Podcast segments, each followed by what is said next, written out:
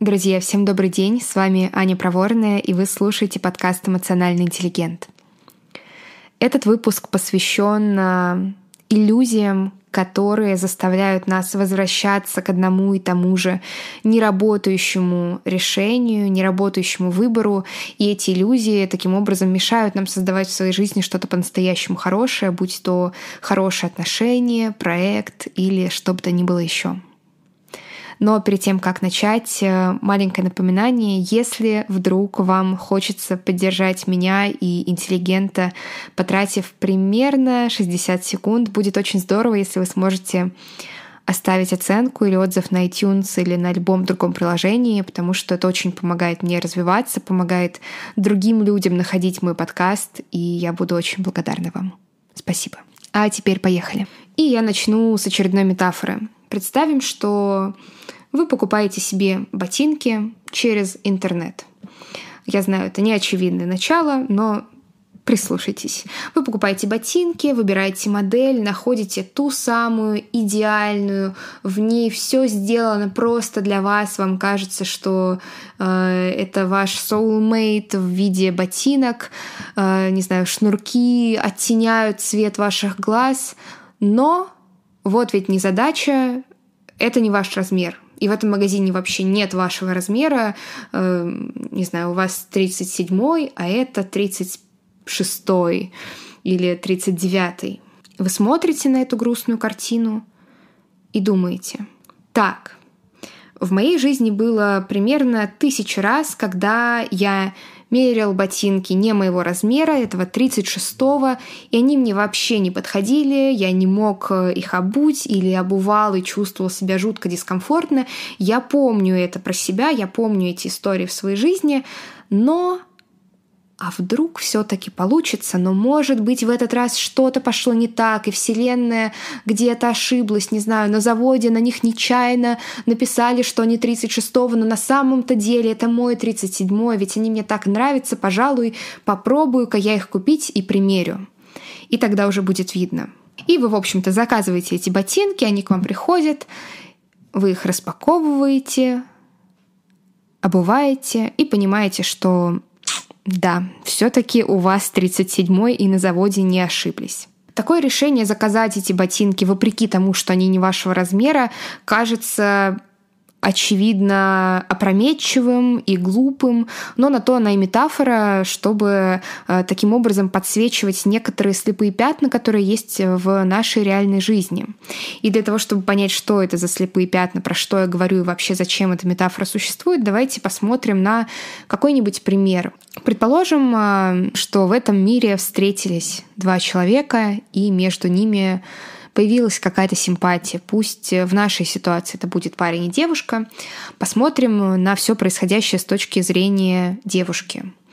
Она чувствует, что этот человек ей очень нравится, ей нравится, как он шутит, как он мыслит. Он читал Фрома, и вообще он точно так же, как она, всю жизнь хотел завести э, лабрадора. И просто ей кажется, что это судьба, она не верит в судьбу, но кажется, все-таки она существует, если ей повстречался такой замечательный и как будто бы очень подходящий для нее человек. Но есть одно маленькое, крохотное но, которое заключается в том, что она знает, что она хочет э, серьезных отношений, она хочет э, чего-то общего, какого-то общего будущего, а он говорит открытым текстом о том, что ему сейчас это не близко, и он хотел бы чего-то легкого, а, не обязывающего ни к чему. Ему не очень хочется сейчас на себя брать какую бы то ни было ответственность. И просто вот это его позиция. И это явно не очень приятная информация, потому что он так ей подходит по всем остальным параметрам, кроме вот этой мелочи, скажем так, так сильно подходит, что она говорит себе, ну, Конечно же, это плохо, что он так сейчас говорит, но я верю, я верю, что все будет хорошо. Мы же так сильно друг другу нравимся. Это же так прекрасно и так удивительно, что мы встретились. Надо пробовать, надо пытаться, надо биться, бороться за свое счастье. И, в общем, начинается между ними какая-то история. Она может длиться какое-то время, но, скорее всего, закончится точно так же, как и начиналась. А, эти два человека снова упрутся а, своими разными представлениями о будущем и о том, чего они хотят. И, скорее всего, это будет достаточно болезненный разрыв, а, потому что уже прошло какое-то время, больше чувств, больше привязанности и вот такой э, драматичный конец. Если присмотреться, то эта история очень похожа на метафору или даже во многом идентична ей, потому что вначале у нас есть какое-то знание о себе, знание о том, что у меня 37 размер ноги, знание о том, что я хочу серьезных отношений. Потом появляется что-то, что вызывает много чувств, что-то, что очень нравится, или кто-то, кроссовки, человек, извините, что я ставлю их в один ряд здесь. Но это что-то или кто-то не совпадают с вами по очень важному критерию. Вы не можете носить обувь, которая не вашего размера. Вы не можете какое-то долгое время идти с человеком вместе рядом, если вы смотрите в разных направлениях.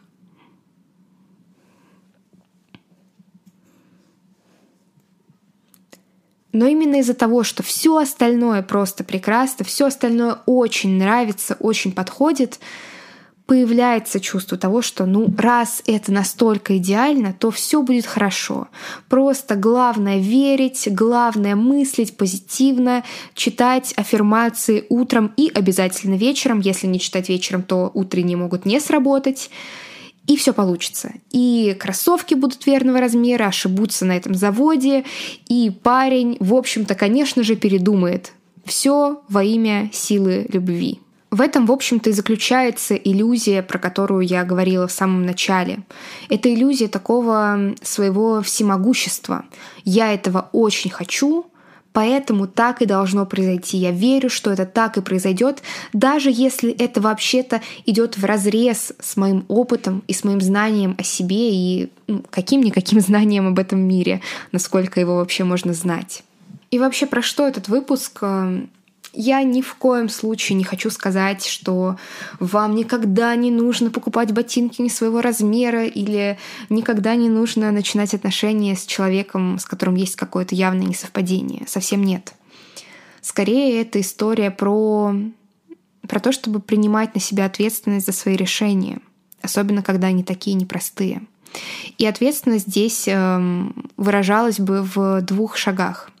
Первый шаг э, осветить последствия.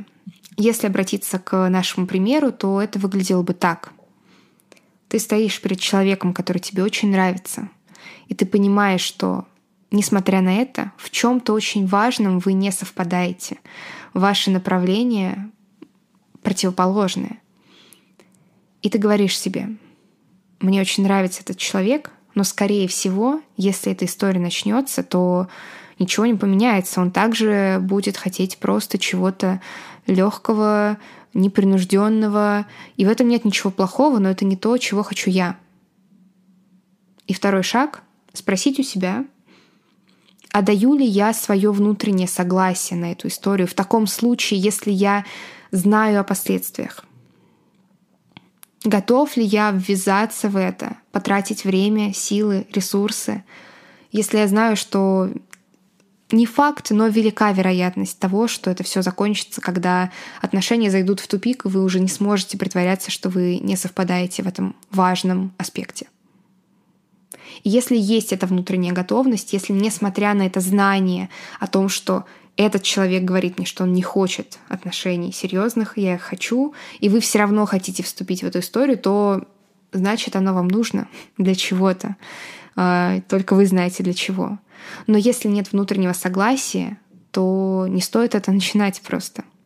И здесь ключевой момент в том, чтобы брать на себя ответственность и быть с собой честным э, относительно того, что, скорее всего, будет происходить, потому что иначе ваше направление, ваша траектория в жизни напоминает э, машину, которая несется куда-то без водителя. И нет, это не беспилотная Тесла, это просто какая-то машина, у которой что-то случилось с педалью газа, и, в общем, она понеслась неведомо куда. Зрелище интересное, но, честно говоря, внутри нее в этот момент оказываться не хочется. С вами была Аня Проворная, и на сегодня это все.